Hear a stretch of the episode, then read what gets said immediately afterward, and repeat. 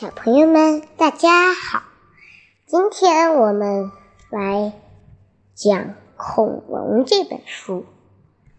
今天我们先讲恐龙的家族。恐龙的家族，古生物学家认为，恐龙有一个庞大的家族。根据臀部结构的不同。这个家族可以分为蜥臀目和鸟臀目两大类。恐龙家族的成员，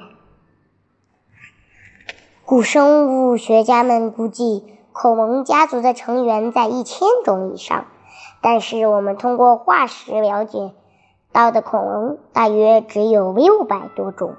没有人能确切知道地球上到底出现过多少种恐龙。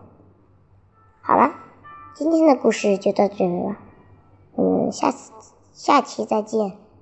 下期我们讲恐龙的名字是怎么来的，和蜥臀目恐龙，还有鸟臀目恐龙。